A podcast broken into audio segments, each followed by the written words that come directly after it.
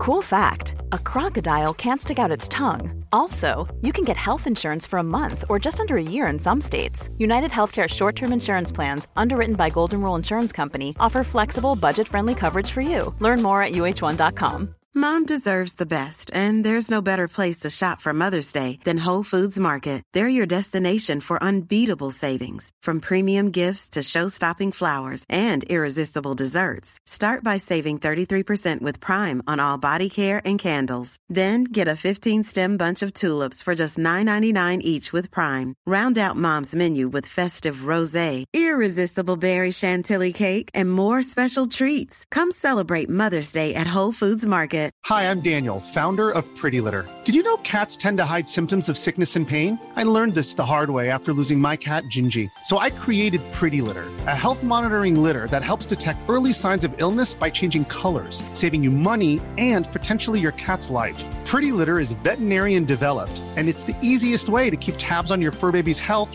right at home. Go to prettylitter.com and use code ACAST for 20% off your first order and a free cat toy. Terms and conditions apply. See site for details. This is Paige, the co-host of Giggly Squad, and I want to tell you about a company that I've been loving, Olive & June. Olive & June gives you everything that you need for a salon-quality manicure in one box. And if you break it down, it really comes out to $2 a manicure, which is absolutely insane. It's also so easy to get salon-worthy nails at home with Olive & June. The difference between how your nails used to look when you did them yourself and now with the Manny system is a complete game changer. The best thing about Olive & June, too, is it's a quick dry. It dries in about 1 minute, lasts for 5 days, and full coverage in up to 1 to 2 coats. Visit oliveandjune.com/perfectmanny20 for 20% off your first system. That's oliveandjune.com/perfectmanny20 for 20% off your first system. Hey, Dave. Yeah, Randy. Since we founded Bombas, we've always said our socks, underwear, and T-shirts are super soft. Any new ideas? Maybe sublimely soft. Or disgustingly cozy. Wait, what? I got it. Bombas. Absurdly comfortable essentials for yourself. And for those facing homelessness. Because one purchased equals one donated. Wow, did we just write an ad? Yes. Bombas. Big comfort for everyone. Go to bombas.com/ACAST and use code ACAST for 20% off your first purchase. Hiring for your small business? If you're not looking for professionals on LinkedIn, you're looking in the wrong place. That's like looking for your car keys in a fish tank. LinkedIn helps you hire professionals you can't find anywhere else, even those who aren't actively searching for a new job but might be open to the perfect role. In a given month, over 70% of LinkedIn users don't even visit other leading job sites. So start looking in the right place. With LinkedIn, you can hire professionals like a professional. Post your free job on linkedin.com/people today. The following is a presentation of the Force Center podcast feed.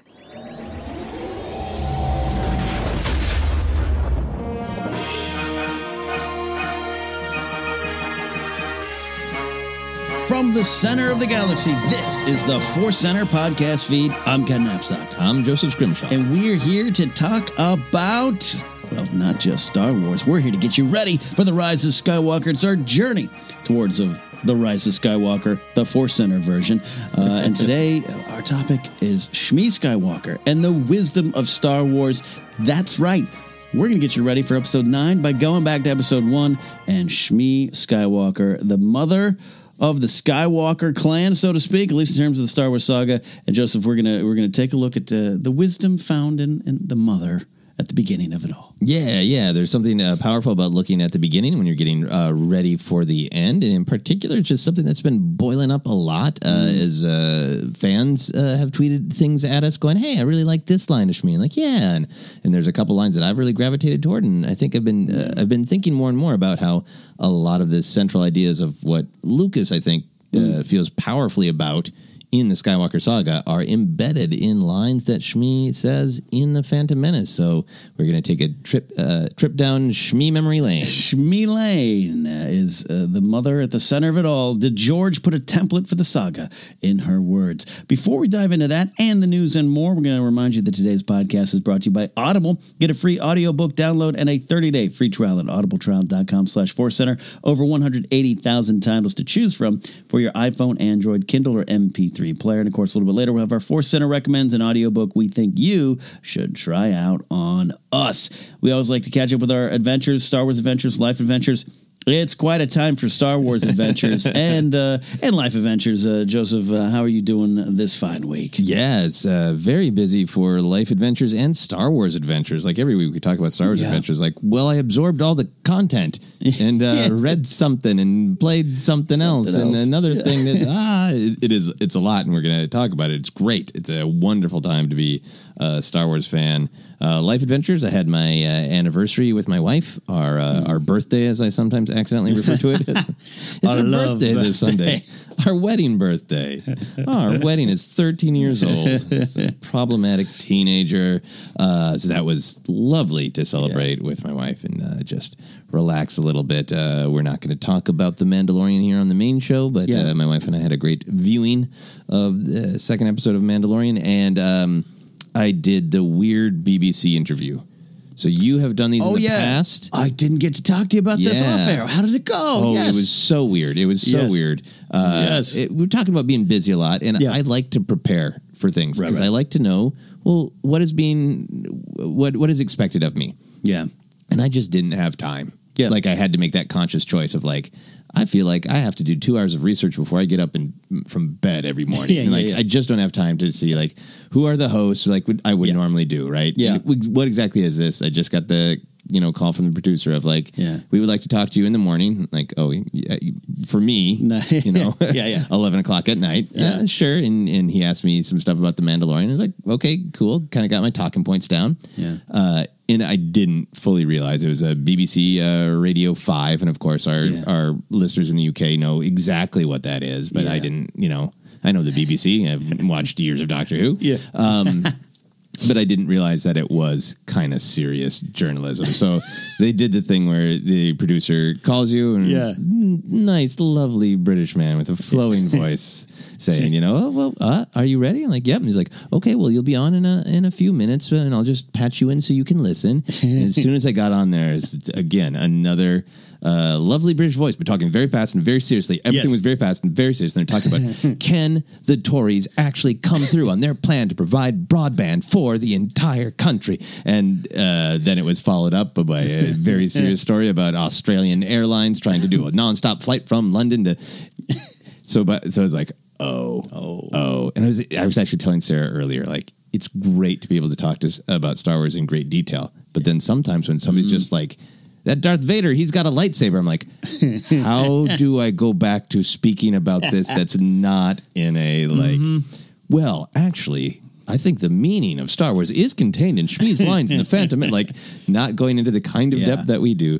So in the interview, it was fun and so short. And there was like, all right, this is clearly a business, like just regular, like, hey, we need someone to just acknowledge that this thing exists. Yep. And like, and the guy was like, so that Mandalorian. And I was like, is there going to be any more questions? Okay. Absolutely. So, I talked a little bit about it coming from Favreau and that it has that flavor that it could, because it comes from Favreau and that generation. And then he was like, swingers. It's a swingers guy. Yeah. Just trying not to be too loud. And then Vegas, baby. Like, Vegas. There's too much Star Wars, right? Like it wasn't quite that leading of a question, but pretty far. So I did the like, well, it's a streaming service and there's advertisements everywhere, but you can really choose to watch. And I think that's going to work out really well for everyone because it's going to be gone from the theaters for 3 years. It was very, very fun. So glad excuse me. So glad you got to do that. Yeah. Somehow I had ended up on their call list, and I know Jennifer did, and you weren't, and so now you are. And that it's so awesome because it's just like you said. It is. Get on there. You're an expert of Star Wars. Say your piece. Get on into the morning. It's just we're on to traffic, and you sit there in your room alone. I mean, you had Sarah with you, I'm sure, watching it. Yeah, and you're just like, I've been at the old studio, my old apartment. I'd just be like looking around the room, like, is that it? That no one else is. I'm all done. I guess. Phone lines are hung up. Everything's done. And they when I talked to the producer earlier in the day, the producer was like, no spoilers because we don't actually get this for 3 months. Right. So like I had that like, yeah, I'm just sitting in my apartment. When this is done, I'm going to have some whiskey and watch the second episode of Mandalorian. Awesome. Maybe play some video games, maybe play some Battlefront.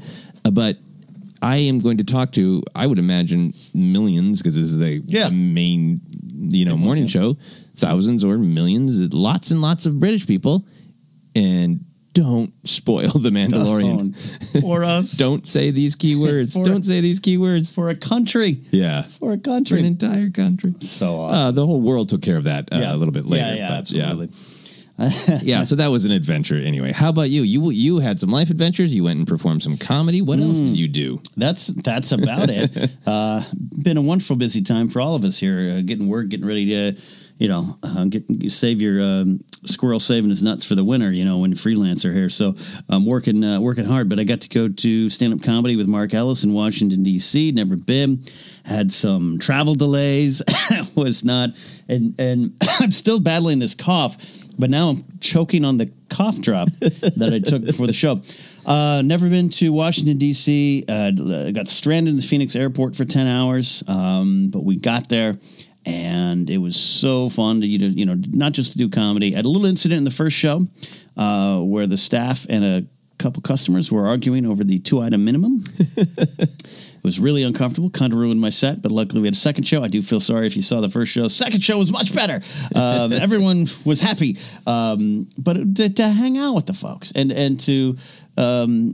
you know, the brothers Tamor and Abdul, who are supporters of ours, listeners of ours, who were there. They made the trip to New York, and there was they got us nice a whiskey, got me some drinks. Thank you very much. Snuck past TSA somehow. Now check them, you're okay. But to talk Star Wars with the folks up close, that's always the fun of doing that, and more of that. And then in the middle of that, I did get to sit down with Fallen Order. We're going to talk about that in a bit. I didn't do it a lot, but I did make that effort. So it's been a busy week, but happy to be here. Yeah. And you have probably been too busy to watch the most recent episode of Resistance. I've not watched the last two episodes of Resistance. I need to catch up. Is it on Disney Plus? It's on. It's not on Disney Plus yet. It is on Disney XD. Right. I got them on my DVR. I just got to sit down and do it. It's just impossible. Just impossible. A little bit of whiplash. Yeah. The first of the episodes that you have missed. Yeah. It's a fun little romp. This most recent one is a fun little romp that involves the Sith. Oh, yeah. Well, in all seriousness, there are some there's some things stated explicitly that have been a little bit more on the fringes of canon. Okay. And some really interesting stuff going on. Wow. And some great contrast between how scary Star Wars can be and Kaz tripping a lot. Yeah. I do like Kaz. I like Kaz, too. Yeah. In this episode, man... I don't think I quite want to say it. There's some choices with Kaz that I found fascinating. I will definitely catch up on it. Yeah, catch up on it. It's only been time. It's not been any lack of interest in the show. Yeah, so. And for me, it's like I'm enjoying it, but it is like it's on my to-do list. It's same because I want to keep up with everything. Yeah, same with the comics. Yeah. You know, it's like I'm always 2-3 weeks fan because it's just like I have to drive out to Northridge. It's 40 minutes away some days in traffic. Go to my shop. Oh, it's an investment. Yeah. And since we do our little brief Resistance check-in, we should probably remind people, we've said it a couple places, but remind people up here near the top of the podcast that we are not going to talk about Mandalorian on the main show for now. Yeah. We've got our separate Mandalorian reviews that are going to be coming out on Mondays as soon as we can knock them out. Yeah. We're going to give ourselves the weekend to let it process, and then we'll put those Mandalorian reviews out on Monday. Tuesday continues to be the main show. We heard from a lot of people who are just places. It's not a choice. It's not like, could you not talk about Mandalorian? Because I can't get around to watching it.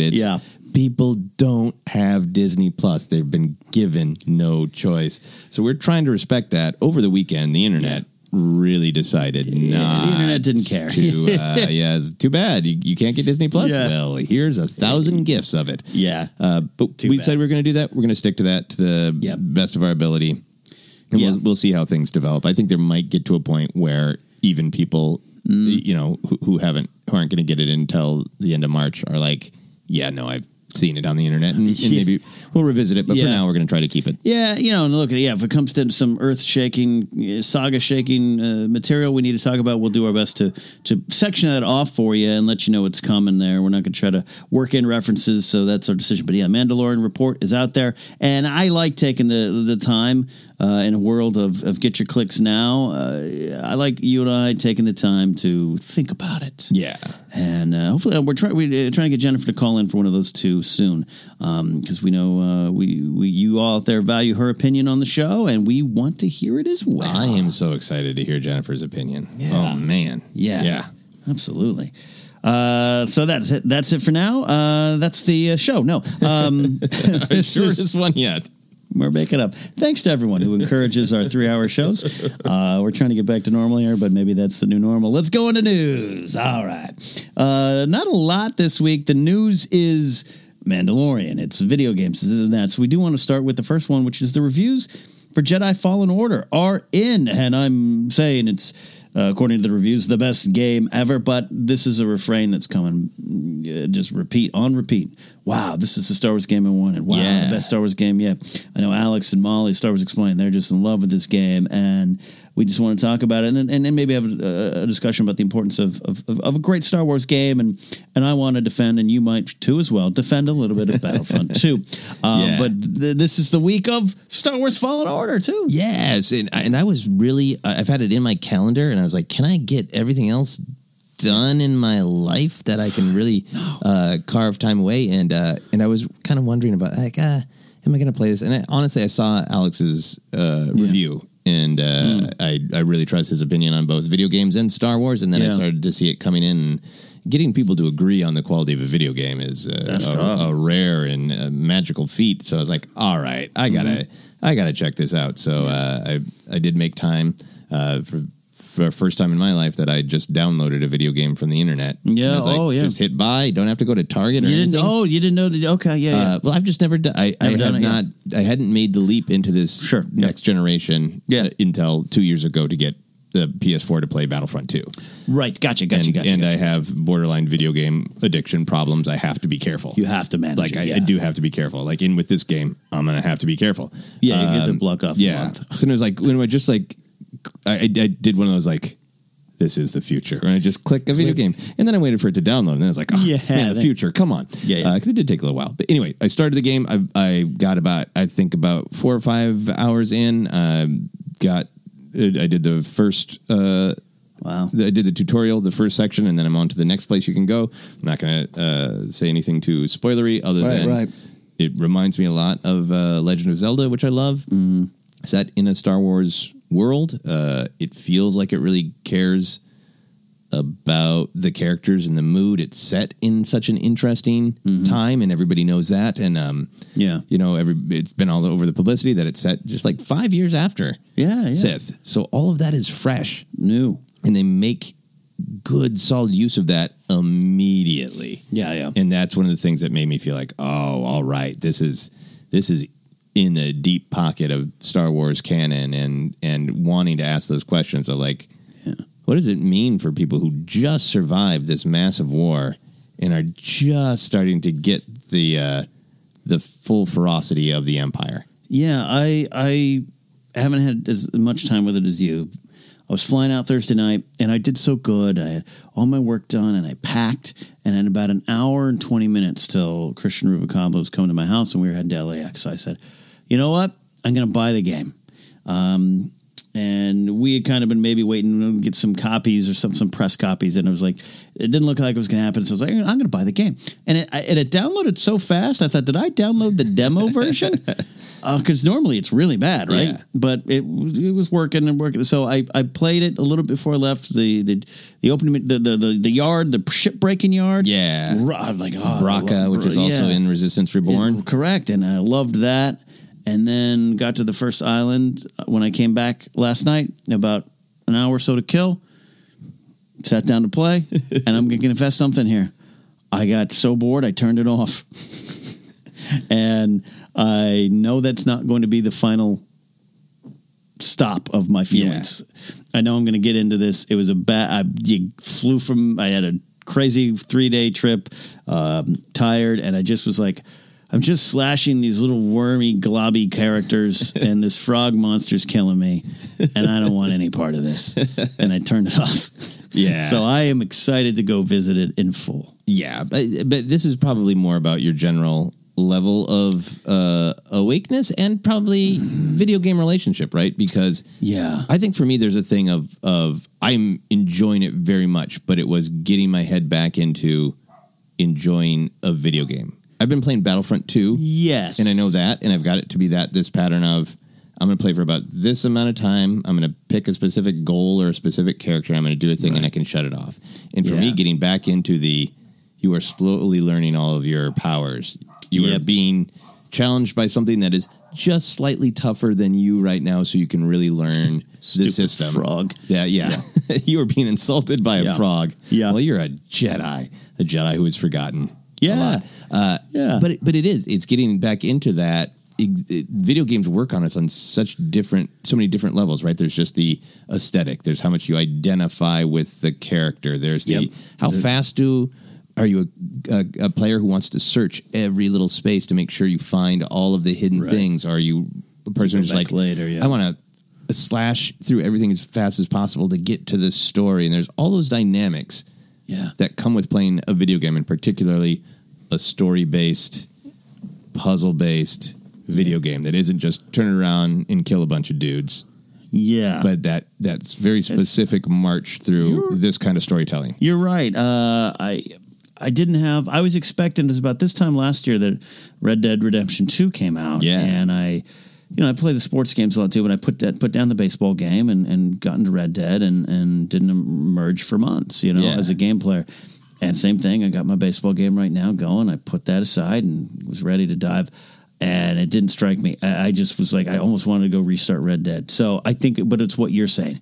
I was like, I know what the investment is needed, and I don't have that right now. If I'm being honest, that's what it is. This is turning into our Star Wars / life therapy podcast, and that's fine. But I think you and I are in very similar places where it's like you're prepping for one thing, and you almost feel guilty because that means you're not doing another thing, right? Yep. It's the game of juggling. I know lots of people have a lot of different stressful lives, but I think that can be a thing with video games that you got to give yourself time to get into that joy of exploration. Yes. Instead of thinking, I want to know the story so I can discuss it with other Star Wars fans, but there's a frog in my way.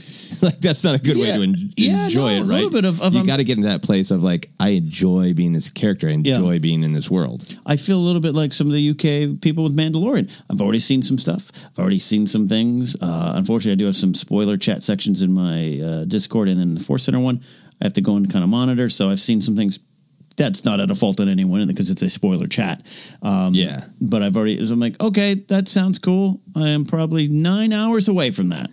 Yeah. And I'm still learning how to push things with the Force. And it's a reflection of me, not the game. I'm not saying it's a bad game. It's the first time I didn't expect it. I was like, I'm done. And I only played for about 20 minutes and I turned it off. Yeah.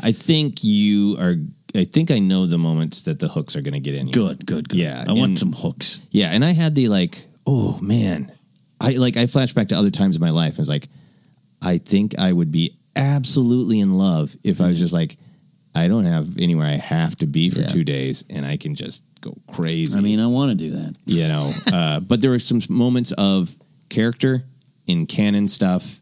Yeah, that's, pointing where this story is going to go, the kind of stuff it's going to deal with that I got really hooked, and it took some really fun screen captures of, funny moments and intriguing moments that I think it's going to get you. It'll get me. The rhythm's going to get me. But it's important. It's very important to a lot of people to have a great Star Wars game. Absolutely. And I've seen that tweet a lot. Finally. Now, jokes aside, you and I do love Battlefront 2. I love the story mode of Battlefront 2. Yeah. I love the story in Battlefront 2. I know it was short. I get all the complaints. I know I'm not a super, super gamer, so I get some of the other complaints that just maybe not won't affect me. I think we had a good Star Wars game. I think it's there. I think it's still there to be played. Yeah. So maybe that has affected me too, where I'm just like, no, you had a great one. It's still there. In fact, you want to get on now? I'm at level 86 with my guy. But I understand the drive to want the game. We want our Red Dead Redemption 2. We want our Gods of War, our Uncharted, and this feels like it to a lot of people. And that makes me really happy. Yeah, I feel like the story of Battlefront 2, playing through it, the investment I made in Iden, in Dell, in Shriv in particular. He's a fan favorite from a video game. You know, other things mentioned Operation Cinder, but to be caught up in them, you know, and to see Leia on Naboo, you know, all sorts of like that. Some of Luke's best philosophy, best lines are in that great Pileo scene. You know, like, you know, choice to be better is one of the best things in Star Wars. Choice to be better in that line of like, well, how, if this is the Emperor's vault, how could you have to use the Force to open it? He's like, is he a Jedi? And like, no, it's something you should be more scared of than a Jedi. Paraphrasing. Anyway, my rambling point is that I love the story of Battlefront 2. Yeah. I went back and played part of it, and now that I've played Battlefront 2 online a bunch and I've gotten a little bit more into the video game, I understand the perspective of, if you play video games a lot, the actual gameplay is a lot of point and shoot. A lot of relatively repetitive, pretty straightforward first-person shooter stuff. Right. So I certainly understand people who are spending a lot of time gaming, reviewing games, that Jedi Fallen Order is just better, more varied gameplay. And mechanically works better. I think hooks you into the character really, really well. Of making you feel for Cal Kestis and making you feel like you are Cal Kestis. Really, really well. So I can see how people saying like, here is the kind of video game I like. And I've never got that fully in the Star Wars package. Being over the moon about this. I haven't seen the full Jedi Fallen Order story, but I would defend the Battlefront 2 story a ton. The gameplay, I get the criticism, but the story, amazing. The story, I think it's just great. They did a great job with it. So, but it's great to have. Believe me, it's great to see and hear and read these positive things around Star Wars in a time where it's been, you know, tough the last couple of years. I mean, just that is a delight, right? Yeah, that's a delight. If it had not worked, and it was a 1 out of 9 stars. Like, then we'd have to hear more conversations about they can't get anything good with Star Wars going. And I mean, you talk about Red Dead Redemption. I haven't played the second one because I am afraid that I will literally not feed myself. I will get so obsessed with playing this video game. I won't show up for podcast recordings. I love those kind of games. You should be afraid. I should be afraid. And I remember you were telling me a bunch of stuff about it. I was like, damn it. But so good. This, I think the other part of it is this game is potentially important for the industry, right? Because everything has been moving towards all online, lots of DLC. And like, I remember articles, you know, a couple of years ago saying, I think Red Dead might be it. And then there's no reason for games to make a one-person game without a bunch of updated content, because how can they keep making money off of it? Just because the video game's good, a lot of people are going to buy it. That's not how video games work anymore. That's how business works. So EA taking the risk, taking the swing, and people seeing Alex Damon and everybody else's reviews and going, well, damn, I'm going to plunk down my money. That's a vote of confidence for this kind of gaming, too, that it might continue. I think it will. I think it should. I don't want to go around with...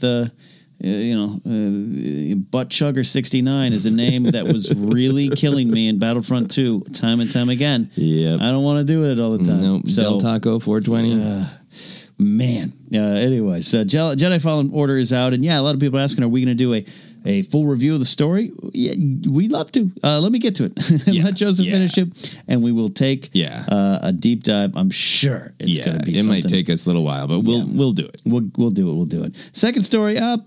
This is a exclusive that first came from Collider. I know a couple of those people over on that side. Though Collider.com and Collider Video, not the same thing. Colin Trevorrow and Derek Connolly are going to be getting story by credit. That's a different thing.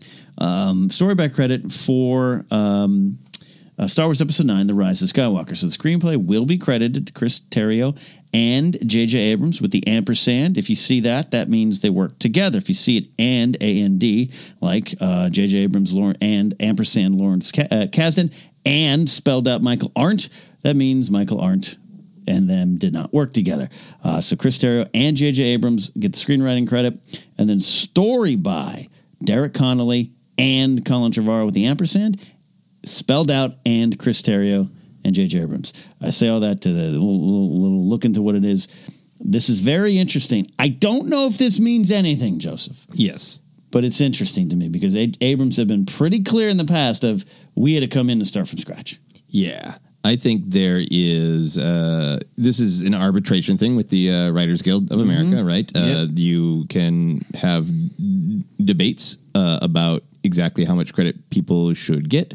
There's, lengthy articles in history that people can read about that. I know some things from friends of stuff that they've gone through. Yeah. You can, even if you're not a guild member, you can register drafts of script with the guild. And then that really helps with arbitration because you can prove that here's where it was at when I got fired. Yeah.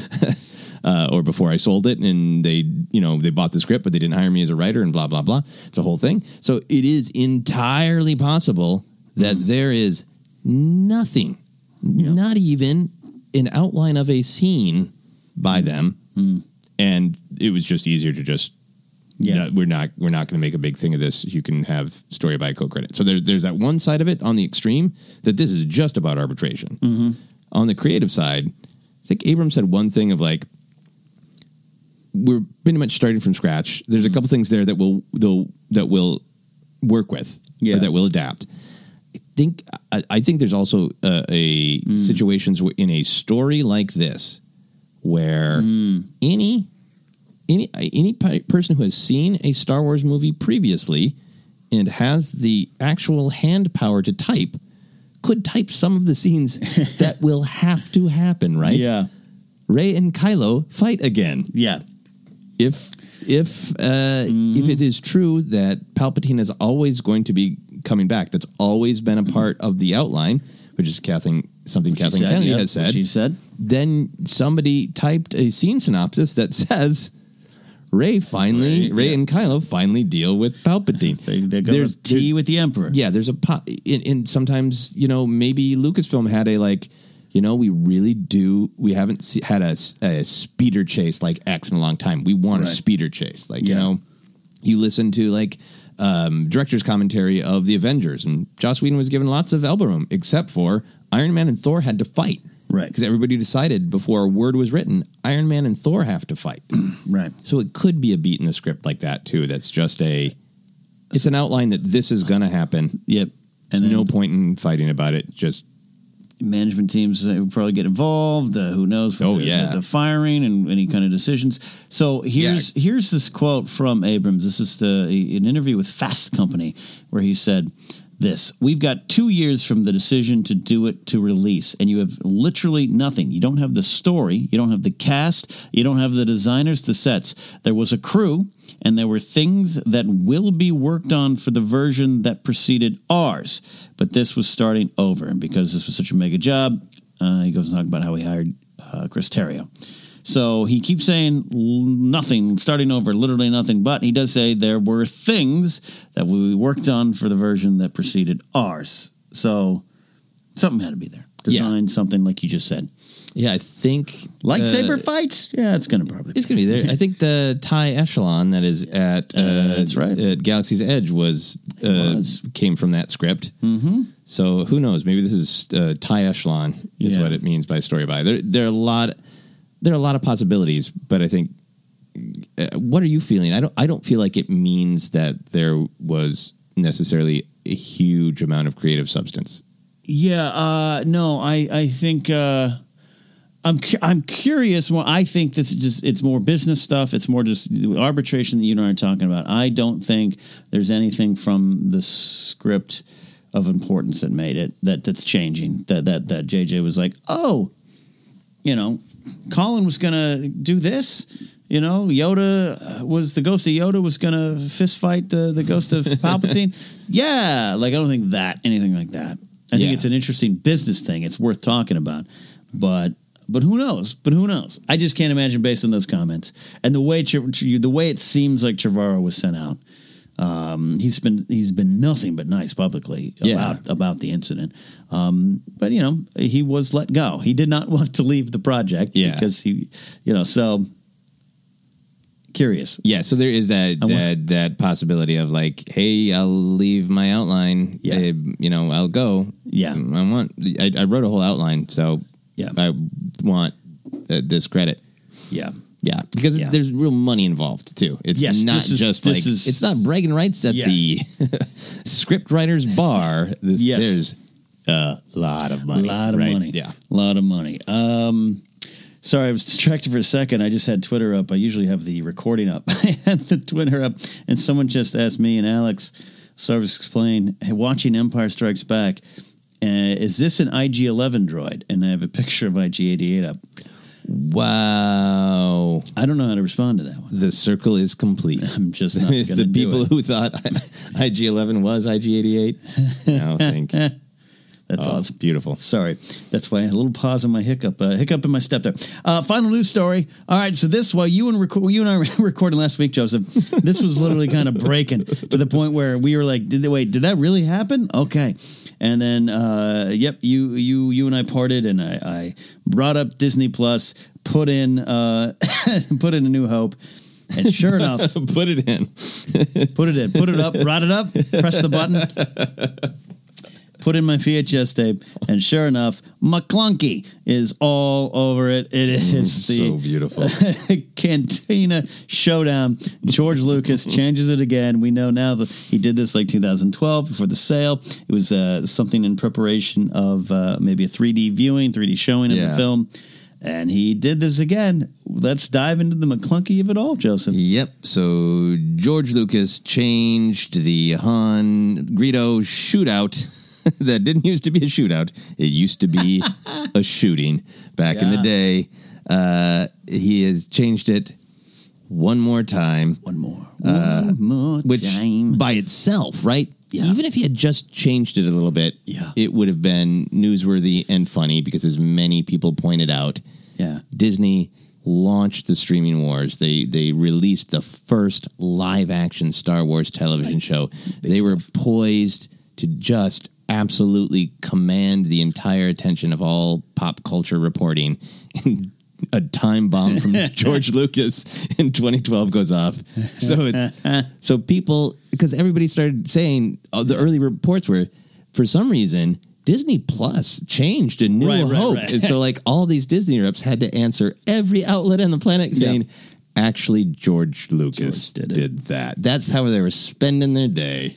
It's just hilarious and beautiful. So then that's not even getting into the actual content. I love it. Right? I love it because it's so, I can't explain it. And I get people that, and I'm talking, you know, obviously you and I both get a chance to talk Star Wars at a lot of different places. And I've had this discussion, but man, I'll be as honest as I possibly can. This is why you should listen to Force Center. You get the truth from me. This is just great. I can't stop laughing at it. I think it's hilarious. I want to use it in conversations. Oh, yeah. It is our friend Billy Patterson. He goes, for him, he goes, this and what is she proposing are my two favorite Star Wars lines.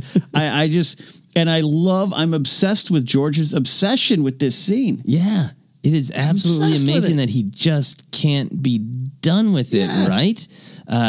Yeah, so, I mean, we haven't had a Han shot first conversation in years because it is at this point. Flashing back to 97. An ancient conversation, right? And he changes it so they shoot at the same time. And now this one, there's layers to it is why it's beautiful. There's just so many layers. Absurd that it was changed. And then weird that he has Greedo say something that is not subtitled. Seems like it's there to cover a transition you wanted to make, get rid of the shot of the Greedo dummy and all that. Yeah.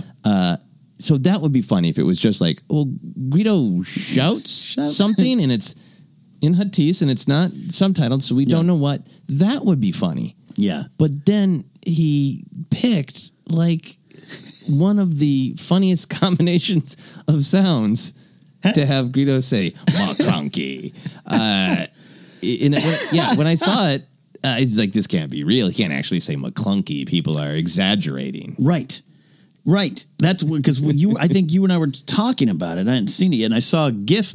People gift it right away, and I was like that can't be. What am I saying? McClunky. No, he says it, and it's. Look, I don't even like it from. I don't know if it even works from an editing point of view of the pacing of the scene. I don't even know what George was trying to accomplish. I know there's things out there going around that George has said, well, you know, in the original version, I couldn't shoot too wide, and you didn't actually see. He did shoot. Greedo did shoot first. And look, I love George Lucas, but we've talked about it before in the show. You have to be careful. History is written by the victors. History is rewritten by George every time he talks. Yeah. And even in that 2006 Making Up book where he adds a quote to a quote from 77, they add a sentence about midichlorians as if he had said it in 77, and he didn't. Yeah. So, but it just adds to the mystique and mystery of this man that I just love. Yeah. And I get the conversations about art and art being preserved and all those. I get them. I get it. And then maybe a lot of people are like, fine, do all the changes you want, but just keep the original version going. George has been obsessed with changing it from the first weekend of the film. Yeah. And this is the final, most bizarre chapter. And I think that's what's extra joyful about it. Like, there are all these layers of absurdity, but, like, you know, back in 97, when, you know, putting a little context in it, like, some people got to see it for the first time, but a ton of people are like, this is our childhood, and it's being celebrated, and we get to see it back on the big screen. And this is, that moment in A New Hope, to me, is... in the unaltered version, it's one of the best moments. One of my favorite Han Solo moments is the wall flick. Yeah. To distract from the fact that he is unholstering his blaster under the table. It's a choice. He knows Greedo is preparing to shoot him, so he's going to take care of him. He's because he's cool and calm and collected, and he's not amoral, but he does what needs to be done to keep Han Solo alive, right? Yeah. It's such a beautiful scene, and people debated, but people got mad, right? Han shot first was one of, it was a hashtag before there were hashtags. I think it was in a hashtag in the air, in the water. T-shirt that George wore. It was the first time I remember, you know, you have debates on Star Wars growing up. That's part of the fun of being a Star Wars fan. But it was the first time I remember feeling like, oh, we don't like we really are upset. Yeah, like no. This didn't work out. Like the special edition was supposed to be life-changing all over again for us older fans, and it didn't go the way that we thought. Yeah. We're talking about a scene here. You know, it's the first time I've like, the Star Wars is not Teflon in a way. Yeah. Yeah, and I was upset at the time. I still don't necessarily agree with George's take on it, that I was even reading this article today about it where he's like, they just didn't see Greedo shoot first. People just want him to kill in cold blood. They just that's their problem. Yeah, that's not Han. And I would disagree with him on. It's one of the bigger things I disagree on George. Should I ever get the chance to sit with George and disagree with him, I won't. But all that aside, McClunky. Yeah, McClunky. What's so great about it is that it was a source of actual anger. It like was. You know, when I saw one of my best friends after. Seeing the special edition, he's like, here are the three greatest sins of George Lucas. Yeah.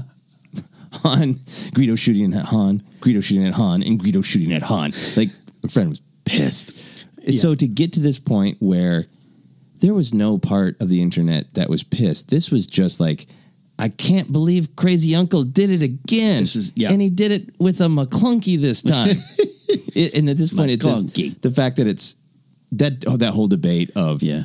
Is art frozen in the moment that it's made? Does it belong to the people? Does the creator have the right to change the art, or should it exist in the moment and reflect the intention of the creator at the time? Who does it really belong to? Like, there was none of that because we were all just too busy being deeply amused by McClunky. I'm telling you, I love it. Yeah. I love it. And look, maybe it's because I have the original VHSs. Come over to my house. Yeah, we'll watch them. I got the DVDs from 2006. I just love it.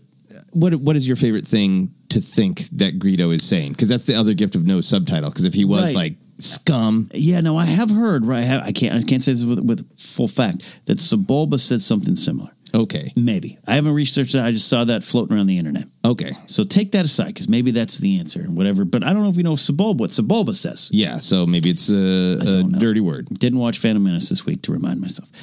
I think he was basically saying "f you." Yeah, you think it's a swear word. It's like a chuta. I think it's chuta. Absolutely, you know, because it cuts out. I bet you have. F you. Yeah. Yeah. Yeah. Okay. I like that. Yep. I also like imagining him saying, okay, boomer, because that's so big right now. Okay, boomer. Okay, boomer. McClunky. McClunky. Endlessly fun. That's our controversial hot take. We love it. But what do you think about McClunky? And do you just want to tweet McClunky at McClunky? Let us know. That is a look at news.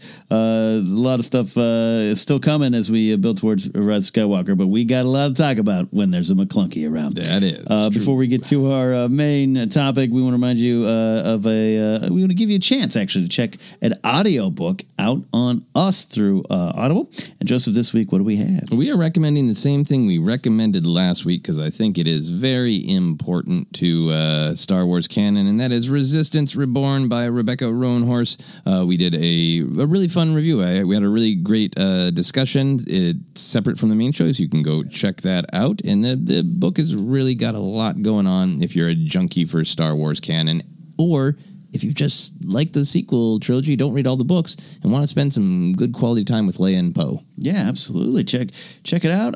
Check it out on us. Download your free audiobook today at audibletrial.com/forcecenter. Again, that's audibletrial.com/forcecenter for your free audiobook. And now it's time for Shmi and the Wisdom of Star Wars. That is right. So we've been talking about different, looking back at different parts of Star Wars to kind of get ready for the Rise of Skywalker and think about what's at stake, because it's amazing to think of it wrapping up the sequel trilogy. It's crazy. And the whole Skywalker saga, and by definition, starting to maybe sift through what ideas of Star Wars are actually the Skywalker saga now versus all of Star Wars.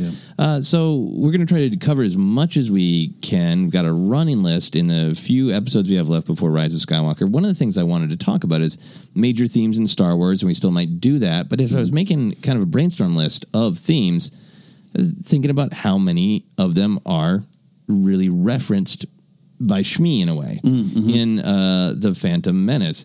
So I want to see how much we can perceive is Lucas's vision of Star Wars in the late 90s, maybe the same as what he had in the original trilogy. Maybe he refined it for the prequel trilogy. But how much of the meaning of Star Wars can you get just by listening to Shmi? So I want to start the conversation, Ken, by just asking you, what did you think of Shmi back in 99? And what do you think of her now? Is it different?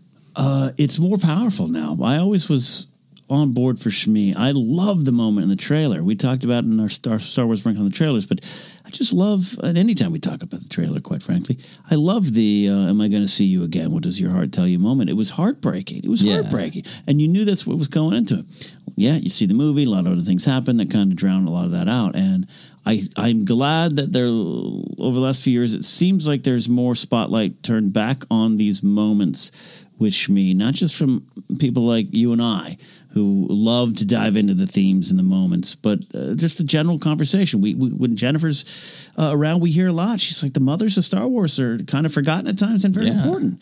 And to have it go back to her, and I really think, and we'll dive into the lesson, but overall, I think things she says or has said in the past before we got to see the story pick up, things she said to Anakin affects him and stays with him all through his life and up to his final moments and leads to his change. I think it starts with her in that regard. Yeah. And I love looking at it now through our eyes now, what you and I enjoy doing here in Force Center, and Jennifer. But I loved that character then. Yeah, I did too. Back right away in 99, I feel like obviously there's all the stories of George not necessarily talking to actors and directing actors, and some actors criticized for being wooden back in the day, and people, your mileage may vary, all that. She was a presence in Phantom Menace for me that has always been like, you seem grounded and real and have like are able to take anything that George gives you dialogue wise, and I just always felt like she is kind and loving and afraid and sad, but curious and hopeful, and like this myriad of emotions without much screen time, all of which makes sense for like somebody who's had a rough life, has a child that they deeply love, recognizes, knows they're different, but doesn't know what that means or maybe what to do about it. And then this opportunity, this change comes, and she sees the possibility and the joy in that. Like, she communicates a lot. And I think that is some good writing from George. Yeah. Who, you know, Carrie Fisher, you know, has said to have done some ghostwriting. Right.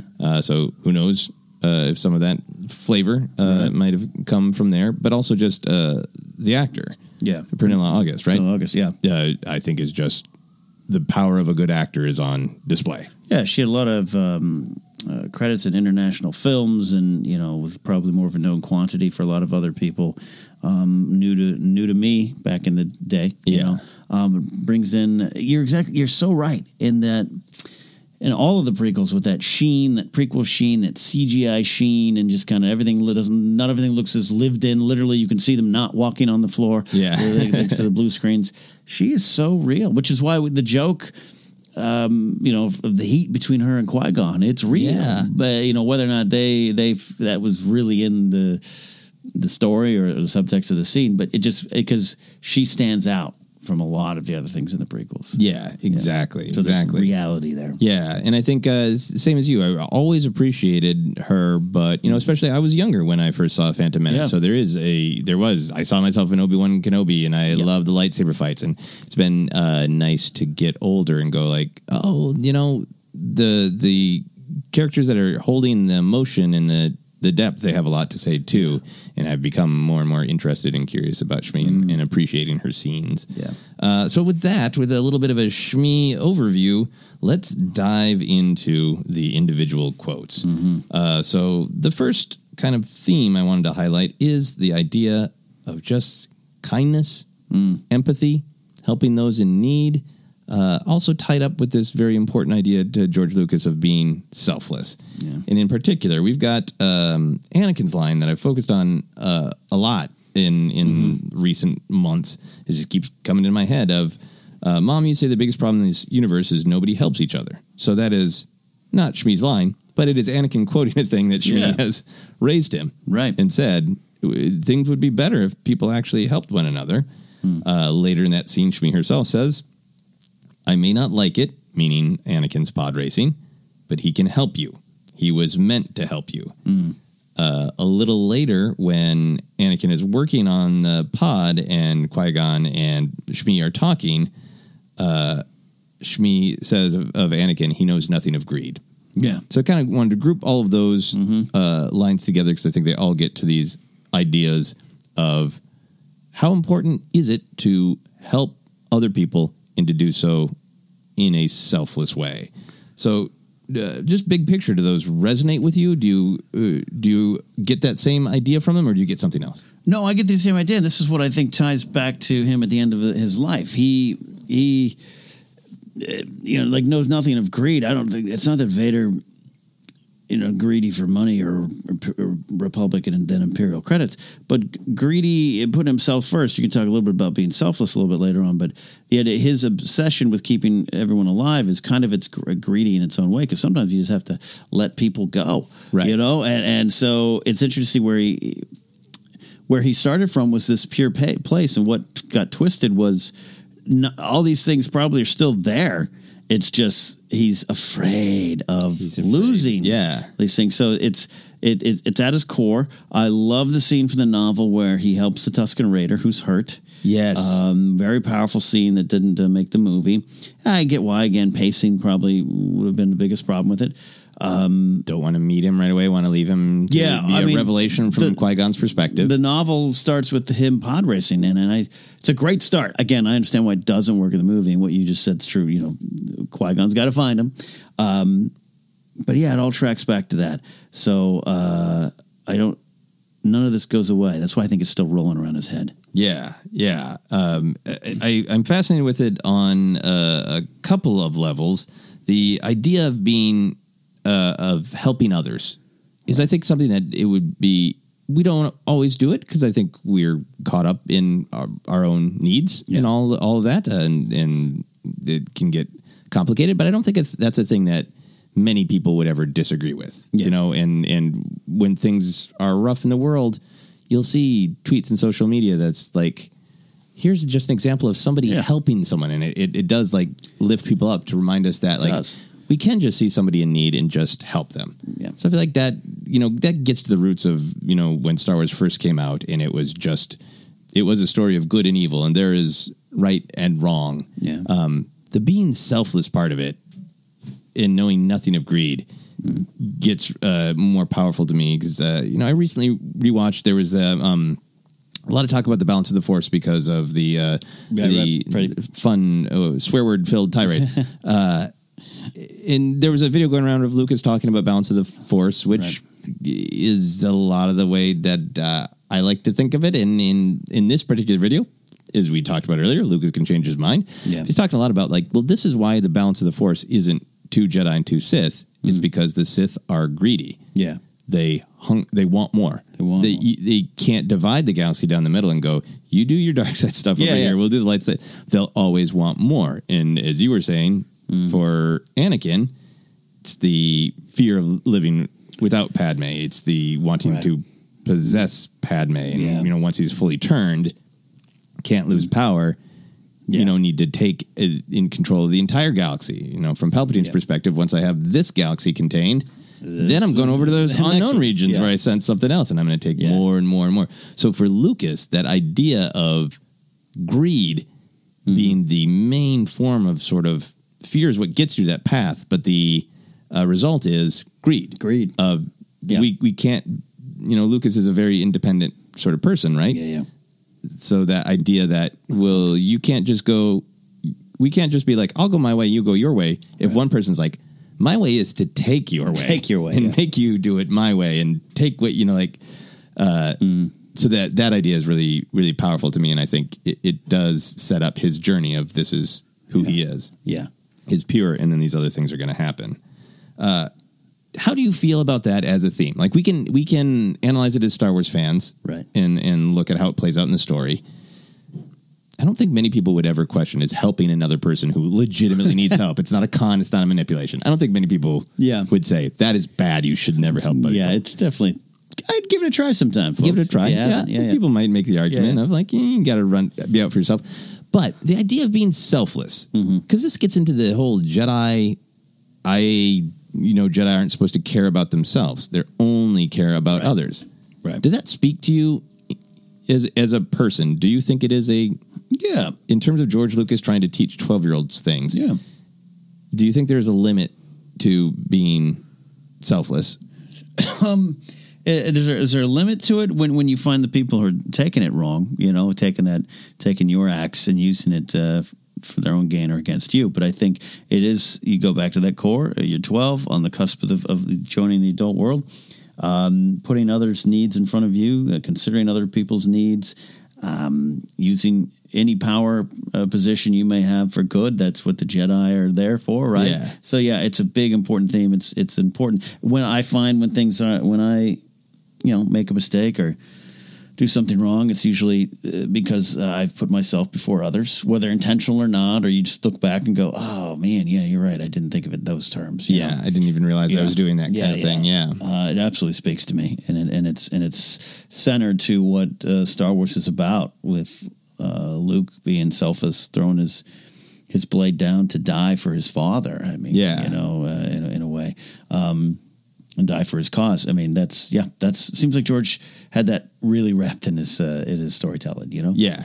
And comes out explicitly in dialogue between Anakin and Palpatine in Revenge of the Sith about the difference between the Jedi and the Sith. And I think the one time I love analyzing this stuff, and I often apply ideas from Star Wars to my life, but this is one that sometimes I think about from the perspective of, I think you need to care about yourself as well, right? You can't. Yes. It's dangerous to say, I just don't matter. Yeah. I am just because people need to take care of themselves and be aware of their own needs to also be, I think, a good part of society. Yeah. Finding your value and your place in it all and believing in that place is important. Yeah. Yeah. Yeah. Yeah. Cool. But never putting that in front of it.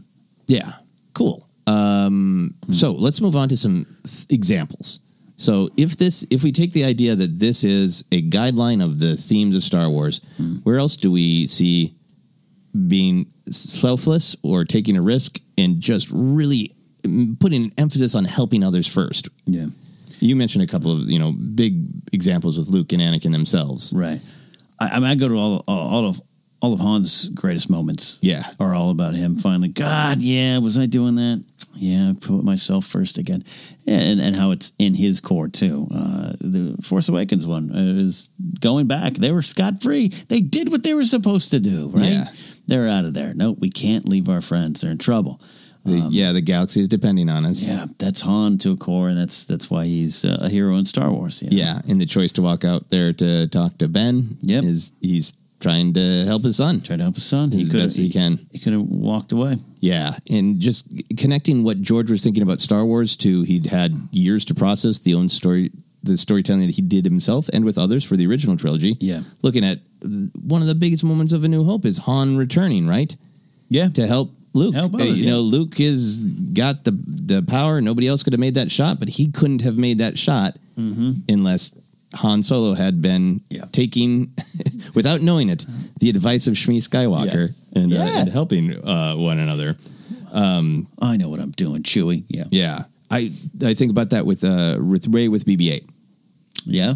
Of there's definitely a connection of like you're kind of a lost soul, but at first that like I don't want to help you. All right, you can stay with me for one night. Yeah. Oh, I could have all of this food. Gee, I'm not even going to describe 60 portions as greed. She's, you know, working hard to survive. She needs it. Yeah, right? That's survival. She needs it. But, or is it really, I need two to make it through the next day. Yeah.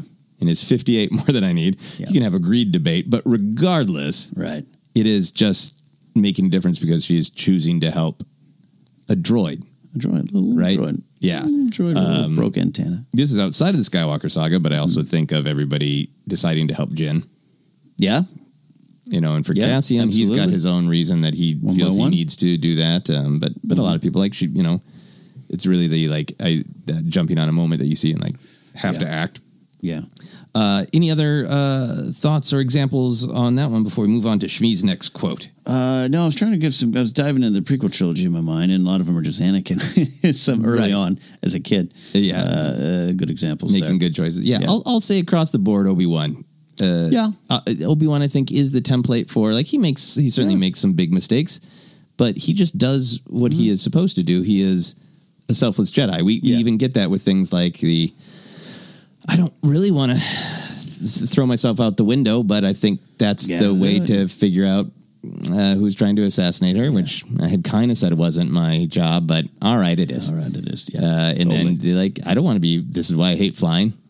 I want to just be having some Jawa juice and, you know, talking philosophy with my buddy, but I'm out here doing what I'm supposed to do because it is my job to help people. And ending up on a desert planet, watching a young boy, Yep, because that is what he needs to do. All right, moving on. Shmi says, when Anakin has been freed by Qui-Gon and is trying to decide briefly whether he's going to go be a Jedi, and Qui-Gon gives him the speech about how hard a path it is and all that, but Shmi says, Anakin, this path has been placed before you. The choice is yours alone. Now, I have some thought about kind of what that evokes, but I want to ask you what makes sense to you thematically. I love with the idea that in a world of destiny, it really still comes down to your choice. And then now we go to Battlefront 2 and Pilio and Luke and his philosophy of the choice to be better, which comes back in Resistance Reborn. That is very key to a lot of Star Wars storytelling. But it's easy to think and easy to get into these weird discussions. Well, does the Force choose? Does the Force want you to win that fight? Does the Force lead you? But I go to Rey in Force Awakens fighting Kylo. She was holding her own, right? Kylo's hurt, whatever. But then I have to choose to let the Force inside me. Yeah. The Force isn't just waiting around. All right, I'll grab that lightsaber for you. You have to choose. And I think that's powerful because Destiny's can be used as a crutch, or destiny can be used as you know, just this in storytelling. Like, it's not interesting to me. It's like if the character's like, "Now this is fated. I'm fated to do this," and that's what happens. Like, no, along the way you still need to choose because it still needs to come from you. Yeah, I think that's great. Yeah, incredibly well said. And I think that you I think it's a super important theme of Star Wars, super important to George Lucas, but I think can get obscured because there's a lot from our various Jedi wise people, and a lot in the prequels in particular of saying, well, we will meditate and find the will of the Force. Right. You know, or, you know, we'll, there's just so much that does sometimes sound just like, this is all predetermined. The Force will tell me what to do and I will listen to it. Yeah. But there are these crucial quotes like this one that I've been thinking more and more about. What the Jedi are saying is, the Force will guide me to this fork in the road. Yes. Because my destiny is to get to that choice. And when, like, Vader is saying, like, you know, it is your destiny, there's a little bit of manipulation because he's saying, it is your destiny to join me. Yeah. But even Yoda is saying, like, well, you're not going to be a Jedi until you face your father again, because that's your destiny, is to get to that place to make that choice. Yeah. And Vader, we know, has got it wrong, and his destiny is to get to his choice, and he made that choice, you know? Yeah. That was his destiny. His destiny was not to rule and fear and rule for evil. His destiny was to save the galaxy if he chose it, and he did. He did, and therefore he is redeemed. Yeah. He would not have been redeemed any other way, you know? I think it's powerful. I think, you know, in all these shows with dragons and swords and, you know, this is what I'm supposed to do. What you're supposed to do, but that pursuit of what you're supposed to do, the end goal, everything, it can pervert you and destroy you, and it can consume you, and that's your choice. Yeah. And you still have choices along the way. Yeah. And I think what is powerful to me about this, from the 12-year-old making it a lesson kind of point of view, it's cool to look at it and go like, oh, wow, Luke has been, destiny has brought him to this choice of he could kill his own father and try to fight Palpatine, or he could just put his blade down and say no. Yeah. And that's his choice, his path. And it's easy to just go like, yes, he's a super powerful Jedi, but like, hey, you're walking down the street and you see someone drop something. Yeah. And you're kind of busy and you could just keep going, or you could go like, hey, you dropped your key. Like we're all constantly in these moments of not monumental fate choice, but just little moments of choice, and often making a kinder choice would be easier not to do. It's at that, but I think it always is, and that's what George goes into: is the dark side stronger? No, quicker. Easier, more seductive. You'll could get on. You're going faster. Yeah, you could get on with your way and get on with your life a lot easier. But if you stop and help that little old lady that needs help, or you know, those are the choices every day. Yeah, yeah. So what examples of this jump out in your mind in original trilogy, prequel, sequel trilogy? Do you feel like they continue to resonate out? They do. Original trilogy, we've talked a lot of the big ones, obviously. I think Luke, you know, one of the biggest ones, Luke leaving his training and going back to Bespin for his friends. Yeah. A little bit for his destiny. But again, see, you're destined to face Vader. You're not a Jedi to face your father. That wasn't in the plans then, you know? Yeah. And so he chose to go do that, and then it didn't go well, but he chose to do that for his friends. Yeah. And that's a big selfless choice. Yeah. Going back to selfless stuff. For me. Yeah. Speaking of going back to being selfless, all the choices that Luke and Han and Leia make for one another sort of have this positive feedback loop, right? Mm-hmm. Of Han makes that great choice in A New Hope. Luke makes what is presented to us in Empire Strikes Back as a dubious choice to go rescue his friends. Han in Return of the Jedi can't believe that Luke and Leia dropped everything just to rescue him, you know, and it builds up the power of their story. For being in those crucial moments, the path has been placed before you, the choice is yours alone. I think part of the power of that phrasing is you can blame all these situations, but you're the one standing there and you choose. The big moment between Kylo reaching out to Rey and Rey, you know, being able to say no to that is a big one that jumps out to me. Destiny crossroads right there. Yeah. Yeah, absolutely. Anakin, you know, cutting Mace's arm off. That, to me, when you track all of his choices, like, he had some other places where he could step back, but that's the real, like, I can't face even the possibility of losing Padme. Yeah. You know, and that choice was yours and yours alone right there, Anakin. Yeah. It ends a dark, you know, and Padme makes a lot of choices, too. Choices to go help for the sake of others. She's very self, you know, but, you know, going to, you know, when she tells, you know, goes to Geonosis to help Obi-Wan, you know, yeah. And, you know, I'm going to make that choice. You can come with me or not. Destin thinks she could have stayed out on Tatooine. She could have hid there where she was supposed to. Yeah. So I like some of her choices too. Yeah, Padme, like, in her line in Revenge of the Sith, if you're going down a path that I cannot follow, that's a real like choice. Yep, I'm listening to your mom's advice. She could have been Queen of Evil. Yeah, alongside Anakin, doing some sudden shipping here on Force Center. Moving on to one of the next Shmi quotes. It is time for you to let go. You can't stop the change any more than you can stop the suns from setting. So there's in the same conversation that we're just talking about where Anakin very much wants to go be a Jedi. It's been his dream his whole life. But then he's like, I don't want to leave you. I don't want things to change. Mm. This is one that's been popping out. A couple of listeners have really highlighted it as a favorite line from Phantom Menace. And to me, it's about this kind of deep idea that I think Lucas has about the way nature works and therefore the force and sometimes just life, that some change is natural and you shouldn't really fight it. And it's only sort of unnatural change, forced change that is something to be concerned about, or just sort of being aware of growth. What is a natural change, and that you can't control everything. That control is an illusion. You can't control everything. It all ties a lot to the selflessness thing too, and change is good. Change is growth, and growth is sometimes painful. And when you fight back against it, you're really just stunting yourself. Yeah, mostly. So a lot of times, let the change happen, kids. Yeah, let the change happen. Well, in thinking of it in Star Wars terms, what do you think are like examples of natural change versus unnatural change? I think I'm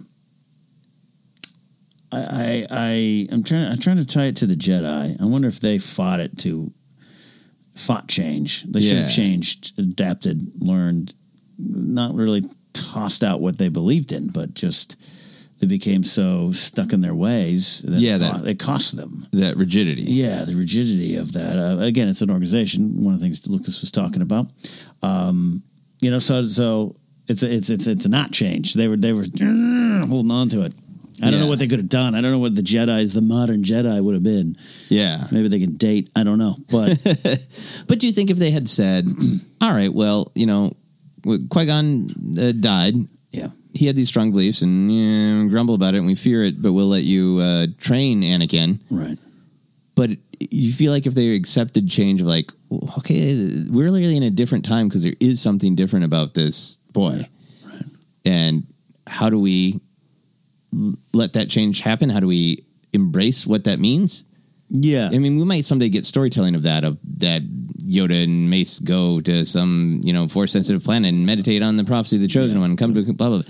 But do you feel like that's something where, like, this change is going to happen? This person is going to be placed in moments of deep, deep fate and destiny where he can choose to stop Palpatine or cut Mace's, Mace's arm off and have him end up out a window. Yeah.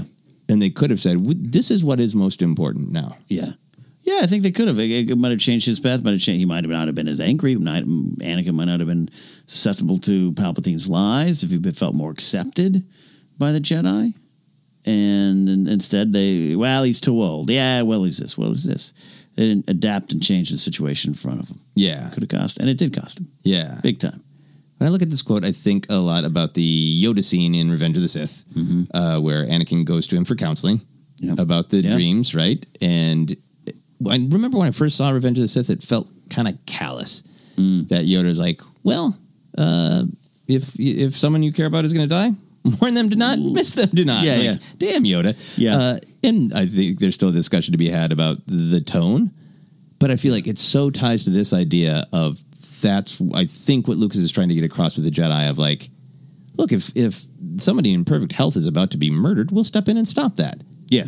But if somebody is going to die naturally, that's the way of life. That's the way of the Force. And trying to control that gets into greed and wanting to... angry, powerful attachment. Yeah, yeah. So I think I really think of that scene a lot in kind of this broader picture. And I think that's also what Luke's presentation of the Force to Rey is getting into when he has her reach out on the island. And she sees sort of this natural system of porg is born. Yeah, some predators eat some baby porgs. Yeah. This is the natural way of things. And, you know, you can't stop that any more than you can stop the sun setting. That's what the Force imbalance looks and feels like. It's this natural cycle of life and death. Yeah, and she's trying to change Kylo, and that's not her journey, you know? Oh, yeah, that's a very interesting one. She has those very good thoughts. Why wouldn't you want to change someone if you feel they're redeemed, can be redeemed? But that was part of her lesson, too. Yeah. Yeah. And how do you think it's too far? Let me throw this one out at you. Mm-hmm. Is an example of this. Han and Lando joining up. Right. That's them accepting change. 100%. Right? 100%. That's them listening to the wisdom of Shmi Skywalker. Absolutely. And Han will struggle with that because that's more about his journey, his identity. But he has to, he enters a new phase in his life. It's also a phase of love, too, right? Because I don't think Han did not strike me. Well, I'll take it back now. Now we know in the full story. He loved Kira and would have probably been very loyal to Kira, but it then seems after that maybe go a little callous or heartbroken. Might have been a man about the galaxy. Yeah, locked it down and didn't want to. Yeah. You know, he's in it for himself. Yeah, he's in it for himself. He's literally, not listening to Shmi as well. Not listening to Shmi, and his heart was protected. So changing and knowing some of the things I've done and some of the ways I've lived isn't good, and I need to grow past it. And here's a reason to invest, a person to invest in, and a cause. You know, Finn has a little bit of that lesson, too, in 8, but I think it's big with Han. And Lando, too. We don't spend as much time with Lando, at least in the original trilogy, but the from a certain point of view story of him watching the HoloNet footage and be like, wait, that's Han. That's Han? What makes him? At the Death Star? Yeah. Fool, I'd never do that. What's going on there? Yeah, I think that goes to Poe's journey a lot, too, that he thinks he is all in on the cause, and he thinks he is doing the right thing. He's doing all the right things, yeah. But he is not open to new ideas about what the mission is and what's best for the mission. Exactly. You know, he's trying to control. Any other examples jump to mind for you? Well, I don't know. Leia, to me, off film, but in part of the Skywalker saga, makes some changes of, you know, we need to go to war again. Yeah. Right. That's some choice, too, but also... peace is nice that way, but we have to change and adapt to what's in front of us, and we're not. No one wanted to follow her. That's a great example, because that is, I think, the larger story of the galaxy, of everybody being like, a bunch of people want to dress up like the Empire and kind of take over some worlds, but I'm sure it's fine. We're fine. We got peace. We don't want to change. Yeah. Didn't work out. Do you have peace? Yeah. Didn't work out for Hosnian Prime. No. Sad. We're going to take a quick break, and then we'll be back with a little bit more of Shmi's wisdom.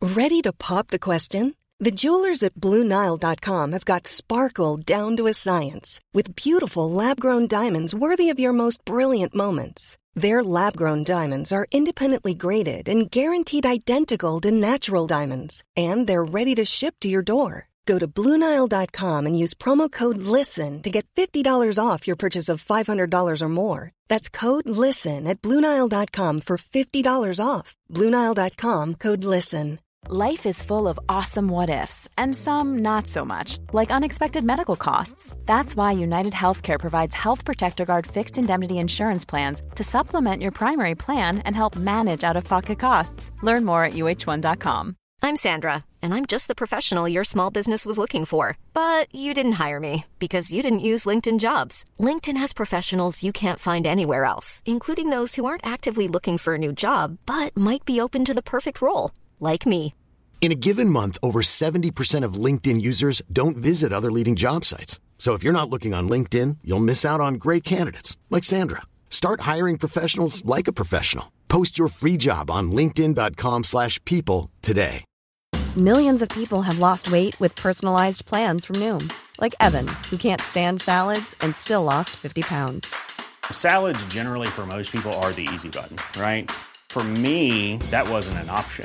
I never really was a salad guy. That's just not who I am. But Noom worked for me. Get your personalized plan today at Noom.com. Real Noom user compensated to provide their story. In 4 weeks, the typical Noom user can expect to lose 1 to 2 pounds per week. Individual results may vary. Quality sleep is essential. That's why the Sleep Number Smart Bed is designed for your ever-evolving sleep needs. Need a bed that's firmer or softer on either side? Helps you sleep at a comfortable temperature? Sleep Number Smart Beds let you individualize your comfort, so you sleep better together. J.D. Power ranks Sleep Number #1 in customer satisfaction with mattresses purchased in-store. And now, save 50% on the Sleep Number Limited Edition Smart Bed for a limited time. For J.D. Power 2023 award information, visit jdpower.com/awards. Only at a Sleep Number store or sleepnumber.com. Since 2013, Bombas has donated over 100 million socks, underwear, and T-shirts to those facing homelessness. If we counted those on air, this ad would last over 1,157 days. But if we counted the time it takes to make a donation possible, it would take just a few clicks. Because every time you make a purchase, Bombas donates an item to someone who needs it. Go to bombas.com/ACAST and use code ACAST for 20% off your first purchase. That's bombas.com/ACAST, code ACAST.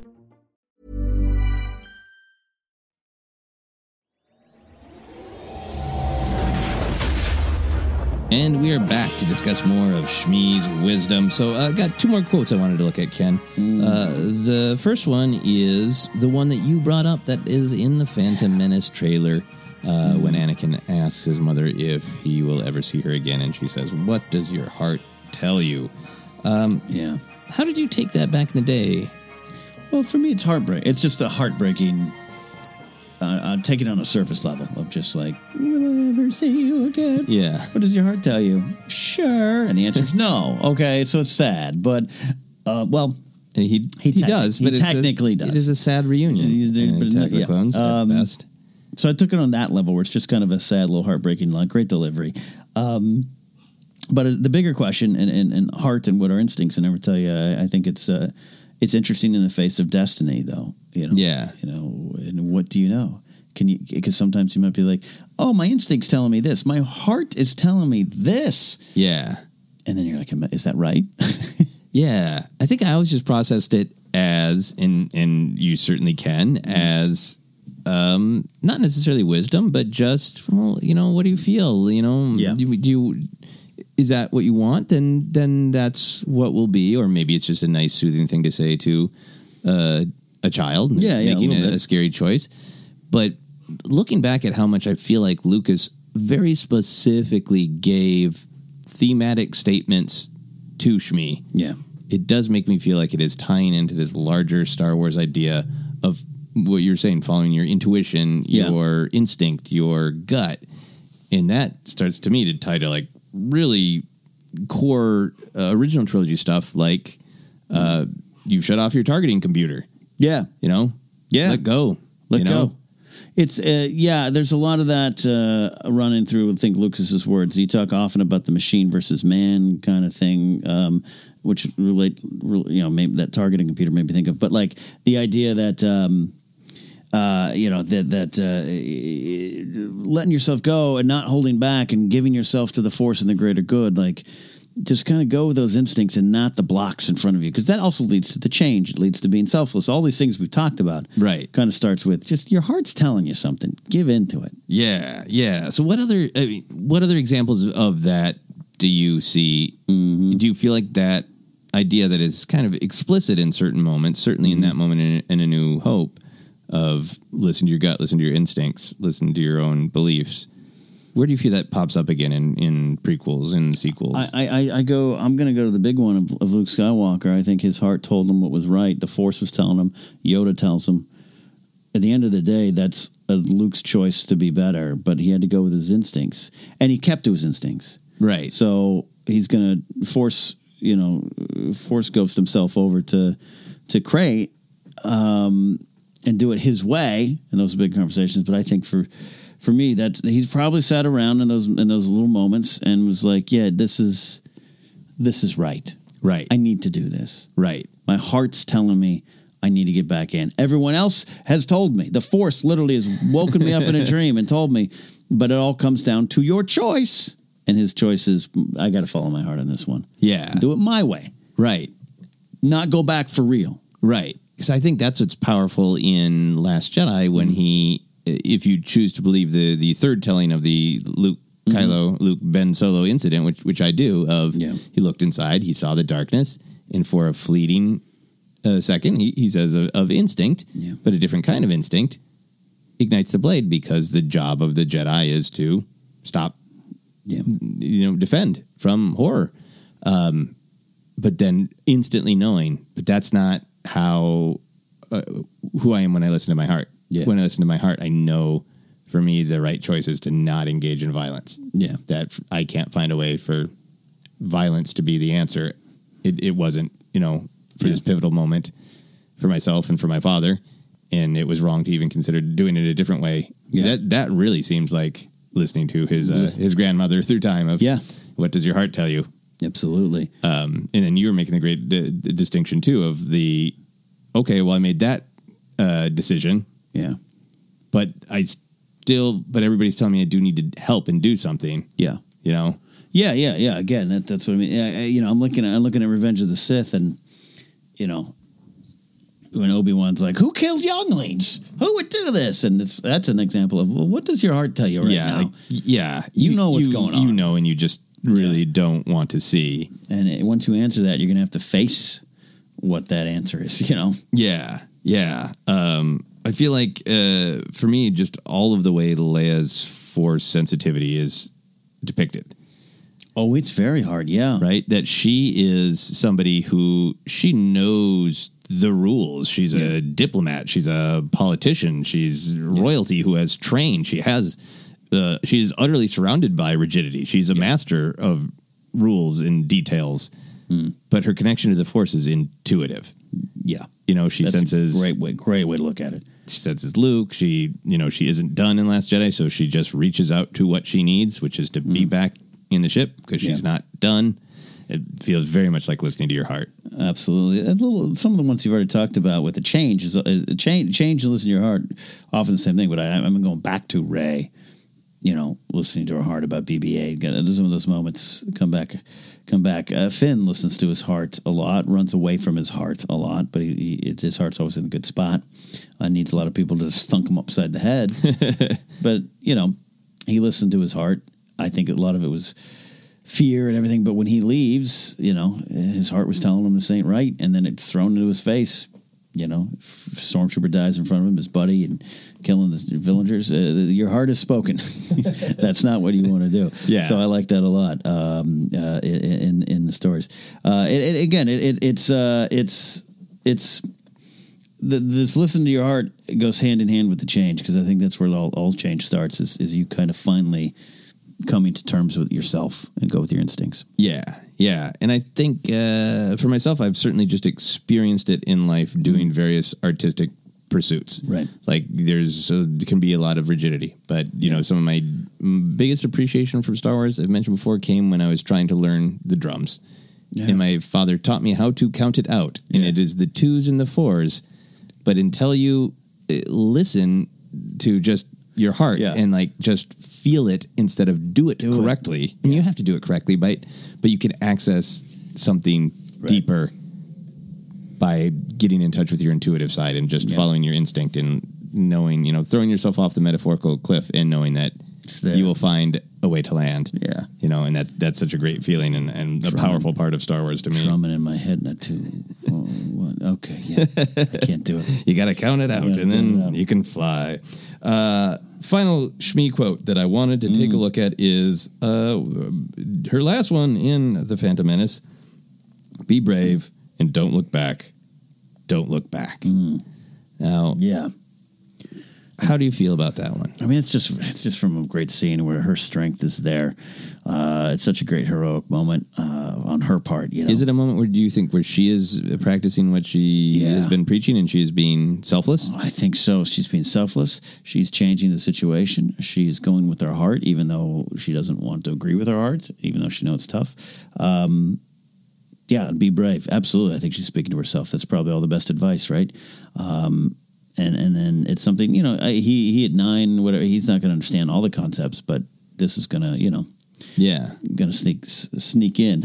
So yeah, that's why I just love that. It's such a, it's a powerful moment. A mother giving up her child for this believed greater cause that she has no proof of other than a weird spaceman showed up and said, oh yeah, you're right. He's the, he was the first person that didn't look at her weird when she said, I didn't, there is no father. Yeah. Oh, okay. You know, versus what? Get out of here. You know, she had to go on her heart. Yeah. And so this moment was about her, too. Yeah. When I was looking at Shmi's quotes, because the ones I feel I've thought about a lot and feel, you know, strongly about. But this moment has always affected me. And we've talked about it with Jennifer. Like Jennifer has mentioned, like this is one of the moments that she felt like she wanted to see more of how it affected Shmi. Yeah. Because that is a heartbreaking moment, too. What's that evening like? Right. Back in the height. Shut up, 3PO. Where's Master? He's gone. My coverings and all. Imagine. Yeah, I would have. Yeah. That conversation. Yeah. Rough. That's a tough night for me. Yeah. So there's all that going on with Shmi. Mm-hmm.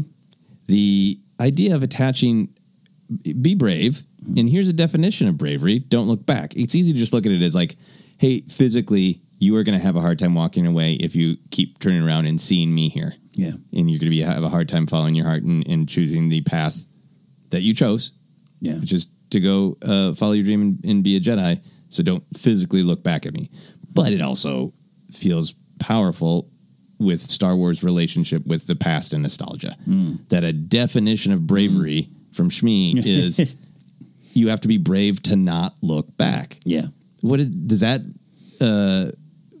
that feel like a part of Star Wars poetry to you? It does. It's a warning to us all, and a lot of people might throw out Kylo's "Kill the Past." It's different, man. It's not that she's not saying "Kill the Past." It's there. You're there. Can't live in it. Yeah, but it's there, and you're gonna learn and go forward from it. Where Kylo's like, erase it all. And that's why he's wrong. So yeah, but to say to us fans. It's a tough lesson. Don't look back. Star Wars is, as we talk about, so baked in nostalgia, but we see evidence of don't look back, only look at what's in front of you. Enjoy the past. The past is fueling what's in front of you. Yeah, but look at that. Yeah, be brave, old guys. Be brave, good. Yeah, it ties to me of ideas of fear, of you can't let fear stop you. Yeah. Because you can't, you know, and again, I guess accepting change of like, you know, here's this super dumb example. My wife and I bought a house in Minneapolis and realized that's not necessarily what we wanted, but it was a beautiful house across from a weird little pond that the city had made in the middle of the city. And there's a light pole that is framed perfectly by 2 trees. So I had this little romantic thing of when I got stressed, I would walk through this magic tree portal by the old style light and walk around the pond. And for a long time, I was like, I need to move on. Yeah, but I have to give this up. And then as soon as we got to Los Angeles, it's a cool little apartment that I really like that has the dumb little balcony that I take the alcohol pictures on. And it was like, all that time where I didn't want to let go of that nice thing in front of me because I didn't know what the future was and I was afraid to lose the present. Yep. And then as soon as I got to, you know, my new future, it was like, that was beautiful and I have those memories and now here's the beautiful present. Yeah. Yeah. And that resonated with me, that real idea of not kill the past, but stay in the past. Because to me, kill the past is just it's just wrong. It's just it's not right because then you're trying to erase it. Right. It's like Eternal Sunshine of the Spotless Mind. You can't go. You're trying to wipe it. Yeah. Wipe the X away because there's stuff there that you've learned from. And if Anakin had learned this, taken this to heart. and kept practicing it, some things would have gone differently. You know? Yeah. Be brave. Don't look back. Don't look back. He that are those attachments we talk about would not have dominated his life if he was able to go past it. It's the real specific tragedy of Revenge of the Sith of like, if you had got past the fear of, you know, of what was going to happen, maybe you wouldn't have set all these events in motion. Yeah. Right? And look, and what's, you're getting these visions of your wife dying. Well, and now you're afraid of them and you're the one doing it. Yeah. That's what you got to. Yeah. And this also just feels to me, because these are Lucas themes, so there's, I'm always really interested, like, how much do we perceive them being picked up in the sequel trilogy? How much is it all one story? This Don't Look Back so defines Rey in Force Awakens, right? Constantly. Where she's literally trying to return to the planet, and Maz is having to tell her, the longing you seek is ahead of you. Yeah.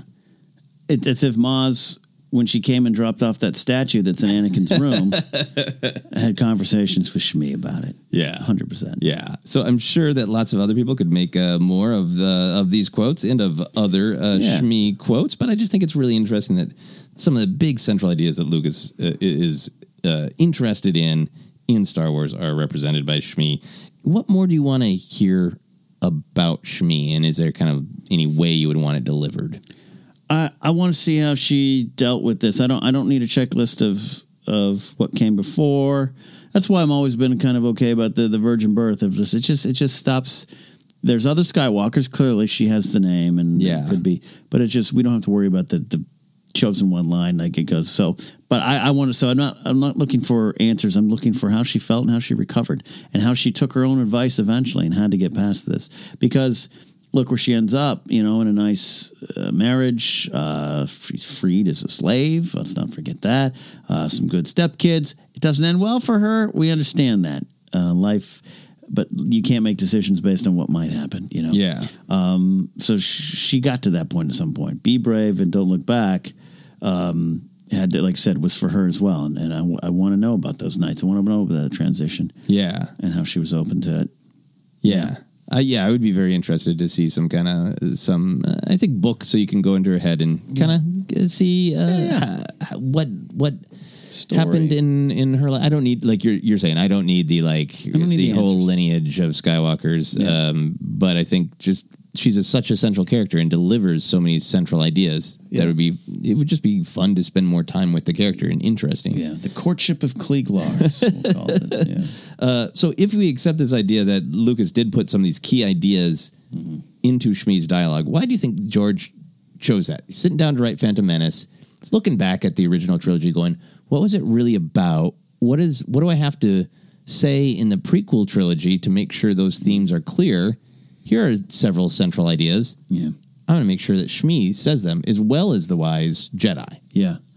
What? Why do you think he chose her? Or what? I think it's the power of mother, and as much as Star Wars often is about the father and son, I think that was very key. And he needs to show. He really wanted to show where it all began, and it's like you go to the ending. Here's what caused him to fall. Here's why. But it wasn't that he was evil. To me, it's important, it's powerful that he wasn't evil. He was a good soul at one point. He's a good soul with a good mom, yeah. And then constantly at war with himself, his new self, because the core was so strong by his mom. I think everything she put into him saved him in the end. Yeah. Redeemed him in the end, and I think what Lucas wanted to show all that to me. Yeah. And I think nothing more powerful than a mother. That's powerful to think of. That's the wisdom of Shmi is a part of that, his triumphant moment in Return of the Jedi. Yeah. I think I also like it being layered into the story as much as Lucas can get criticized about showing the Jedi as sort of pompous and elite and we're the holders of the power. I think it's great that here's a person in a not great situation in life. Yeah. But she still has developed all these great philosophical ideas and this kindness and humanity and understanding has. You don't have to just be a Jedi who meditates and hears the will of the Force. Yeah. You know, I think there's so many things in Star Wars that are about chosen ones and fate and destiny, but you got characters like Shmi and Han and Lando and Finn to just, unless Finn ends up being a Force, to constantly remind you, everybody in every situation in life has the ability to have great wisdom and great kindness. Mm-hmm. The choice is yours. The choice is yours. The choice is yours. All right. Final question then, Ken, is the entire Star Wars saga the tale of a child who did not listen to his mother? And then went to search the galaxy for the droid he left behind. Yes. I think it is, though. I think it is. I think it is a lot about that in a comical way, but also in a very serious way. He didn't listen. He forgot about it, and he had to reconnect what he had learned. Yeah, and all of his choices set everything else that we've seen in the rest of the Skywalker saga in motion. Yeah. And now I think in 9 we're going to have some big moments of destiny bringing you to the choice to be selfless and go with your heart. Yeah, I think these themes will resonate strongly in Rise of Skywalker. So thanks to Shmi. Mm-hmm. That is our look at Shmi and her wisdom of Star Wars. Absolutely a look indeed. I love that. Oh, man, Shmi's such a good character. Can we get some more Shmi stories? I would love that. But we're going to go to our audience questions right now. We've got a couple from Facebook. Hey, Donnie Spiker. What's up, Donnie? Donnie writes, is Thrawn in charge of the gaggle of Star Destroyers we see in the Episode 9 trailer? What other characters do we know that could lead that many ships? Maybe Rey Sloan. All right, so we know there's this shadow fleet, so to speak, emerging from the ice. Yes. That's all we really know. We know in marketing that there's Sith troopers, but we hear that they're First Order Sith troopers. I don't know. Yeah. We don't know where all the pieces fall yet. What do you think about this? Do you think it's a big cameo from a character we know? No. That's not my first. I think certainly not Thrawn. I think just Thrawn is not cameo material. Yes. I think that there's a lot more storytelling that both Filoni and probably Timothy Zahn want to do with Thrawn. Definitely. And don't want to have him be in Rise of Skywalker. And the rest. Right. Yeah. Rey Sloan, I could see something happening with that because she's been a super popular character in books and comics and all that. Yeah. But my big guess is still the Allegiant General Pride. Mm. I've been thinking more that. I hadn't thought about that. Maybe there, I had started thinking about it this way because you're right. It's weird that there's like, okay, well, there seems to be Sith troopers who are officially First Order sanctioned, but then there seem to be these ships emerging, right? And I'm starting to wonder if there is sort of like maybe the story has been that there's always been a kind of First Order plan that's like the Palpatine plan. And it went sideways with Snoke. Yeah. And maybe if like Brendel Hux was still alive, it'd be good. He was in on it, and this is the way it was supposed to go. Yeah. Brendel's gone, Snoke's gone, Gally and maybe Slack's like gone. You know, Allegiant General Pride is the one who's like, this whole thing has been built to eventually, coalesce with what the Empire had been. So we're bringing okay. Yeah, I like that. In terms of Thrawn, no. Sloan. So here's to me the difference between when you look at things, you can look at one thing the same way. As a theory, Sloan coming back is interesting to me. I love the character of Rey Sloan. But thematically, the theme-wise, where she ends up is she didn't want to serve anybody. She believed in the Empire, but it was her version of the Empire. And Gallius Rax is saying to her in his last moments, you're the one. You can go carry out Palpatine's plan and serve him. And she's like, I ain't doing that. Mm-hmm. I ain't serving you. I ain't serving Palpatine. I am doing this on my own, and I'm reforming the Empire in her own, not her own image, but just her version of it, which was not seeing the whole picture. She grew up on a town, in a city, in a planet racked with crime, and Empire cleaned it up. So she has that perspective, right? Law and Order. She saw it, but when she saw the bigger picture, she started to sour on it. And so that's why I think that doesn't work with a theme. Right. The theme of Rey Sloan herself. But on a checklist type of way, she could be very well, I've been out here waiting in the unknown regions. Thank you, Donnie. If it's Thrawn, that'd be something we did not expect. Lachlan Edwards writes, what's your most used Star quote? What is the most used Star Wars quote in day-to-day life? Most recently for me, it's Saw Gerrera's lies, deception, whenever I feel someone is misleading. That's a great one, too. Well, as of right now, what's yours? Well, you're going to say... It's that... McClunky. I've said McClunky 50 times a day since I saw it.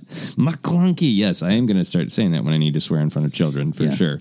No, it's not even my favorite line, but I realize it is the one that I say all the time, is always in motion is the future. Yeah. So it comes up just from a... trying to schedule a get-together. A lot of times when fans kindly ask us, like, you know, hey, you're going to review Jedi Fallen Order. Always in motion is future. We'll get to it. We'll try it. But also just even from a, you know, appreciating the line for what it means of, like, we don't know the future. Yeah. You know, a lot of things could change. A lot of things could happen. And that's what it is. It's being open to, even like Donnie's great question of, like, right.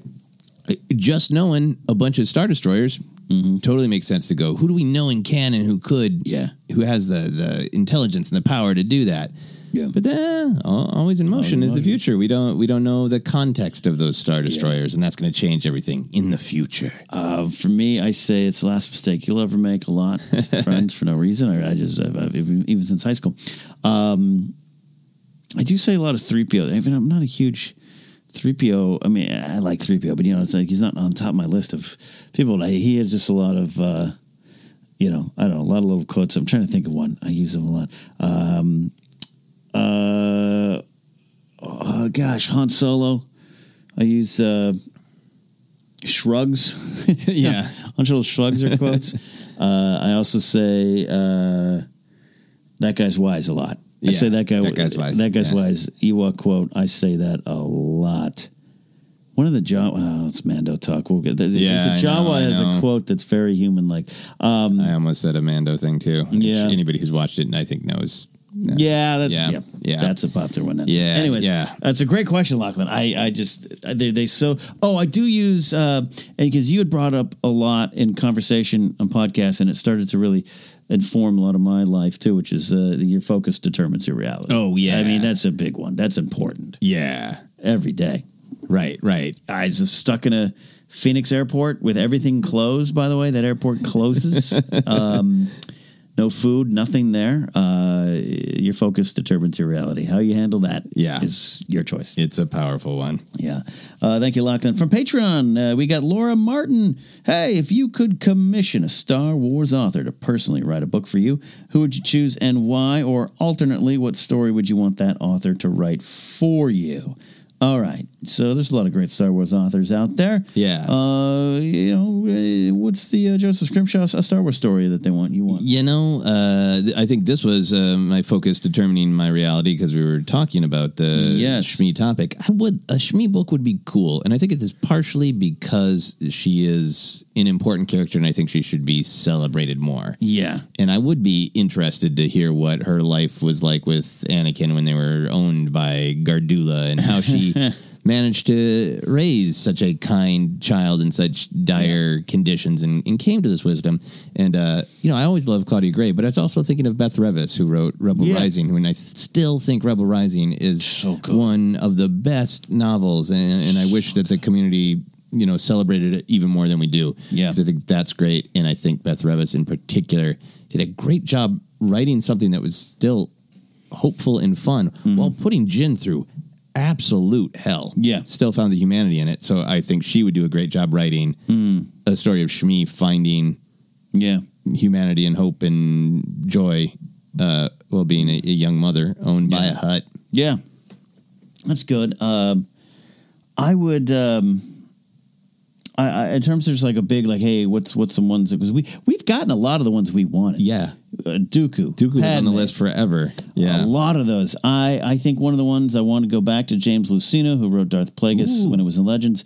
And I want a new kind of Rise of Palpatine young politician one to get inside the political intrigue and all of his mistakes and choices and lust for power and all those things. I don't necessarily need an origin story. I don't need young baby Sheev. Yeah. I'm intrigued. There's a lot of great things, you know, in the Plagueis novel. a reworking canon version of that, I'd be really interested. That's cool.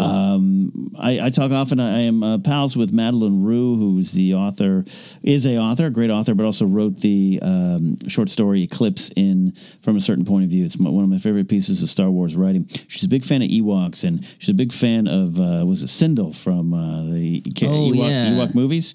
The TV movies, and even she's cosplayed as her a lot and everything. And I posted the other day on her Instagram page.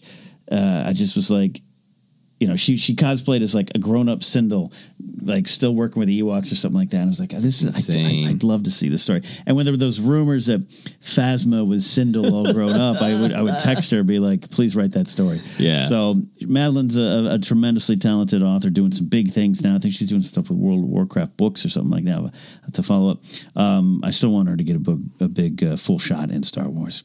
Final one of the day from Alex Brandt. Alex writes, which in-universe Star Wars band would you want to play at your birthday party? Ooh. Mm. Yeah. It's... Mm. Mm, I think I got to go classic old school. I think it would be the modal notes. Would be. Yeah, and you know why? Because they're... not only do I love their tunes, mm-hmm. the great Jizwaling music. Oh, it's called Jizwaling. But also their ambiance, ambiance, right? Yes, you know, yes. You don't want to dominate. People can still, you can dance if you want to, but you can also sit back and chat. Yeah. You can scream McClunky and it still works. You know, maybe that's what's happening. Maybe the song they're playing is the Star Wars version of Tequila. Yes. And at that point in the song, you're supposed to shout out McClunky. Dun, dun, dun, dun, dun, dun. Yeah. McClunky. That's great. I would go with Max Rebo, but not the special edition version. I think maybe just Max Rebo. Cy Snoodles, I love Cy. She could be at the party, but maybe Max doing a little something in the side by himself.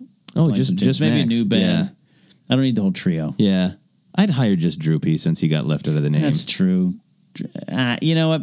I was right on that plane coming back from DC, and I was listening to music, and Lapdinet came up. Yeah. And I'm doing that thing where I'm like just scrolling through songs. I don't want to listen to that one. Don't want to listen to that one. I'm not in the mood for that. And I was like, Lapdinet, nah. And then I was like, yeah, I am. And I went back.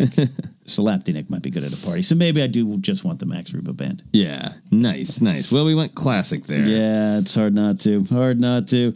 Alex, Laura, Lachlan, Donnie, thanks for the questions. If you have a question or a thought on today's episode, Shmi and the Wisdom of Star Wars, follow us on Twitter, 4 Center Pod, like our Facebook page, 4 Center Podcast. You can use the hashtag 4 Center. Actually, in both locations, find us. We're on Instagram as well. 4centerpod.podomatic.net is the website. Podcast available in a lot of spots, including Apple Podcasts, Google Podcasts, Stitcher, TuneIn, and more, including here on Anchor. Star Wars ranked episodes and more are on YouTube and patreon.com/4centers, where we're building towards many goals, including new music from the great Tony Thaxton, who does the music for most of all of our shows now. We're working towards it, and he's got some great stuff out there. Check out Tony's work as well. And then T-shirts. We do have them. And Joseph, the link is there. It works. Oh, yeah. tpublic.com/user/4center. There's appeared to be some search engine issues this weekend, but tpublic.com/user/4center. You can get our Speculate Responsibly shirt in the big build up to episode 9 and wondering what's going to happen in the next chapter of Mandalorian. You can be ready to speculate responsibly right there in that shirt. Absolutely. Go check it out. Wear the shirt, represent, wear that at Rise of Skywalker opening weekend with your friends. I was in DC. Yeah. My gosh, I don't remember her name, but a nice young lady in the audience had a I Heart Murder Bears t-shirt. Oh, that's wonderful. We appreciate that. That makes me happy. Yeah, we appreciate that. And we appreciate you guys listening to all the stuff we do. We work hard. We put this content out, but we would be nothing without you. So we appreciate your kind words and support. It's been a lot of fun talking about The Mandalorian. Check out The Mandalorian Report. This episode, Data McBurl, Star Wars Ranked. And yeah, Joseph appearing on Collider Jedi Council, the review of Mandalorian, and always in motion in the future, but getting you on the main show shortly to join that conversation. I love bringing you to the Collider world where those fans are a little different sometimes. And my favorite comment was, I don't know who this guy is, but I like him. Yeah, there's been a lot of very, very kind comments on YouTube. So that's, and only a few details of who people think I look like. So, that's a victory. These things happen. These things happen. And this has happened. It's our show. Thanks, Shmi Skywalker, for all your wisdom. And you too, George. We'll see you next time. This was Force Center.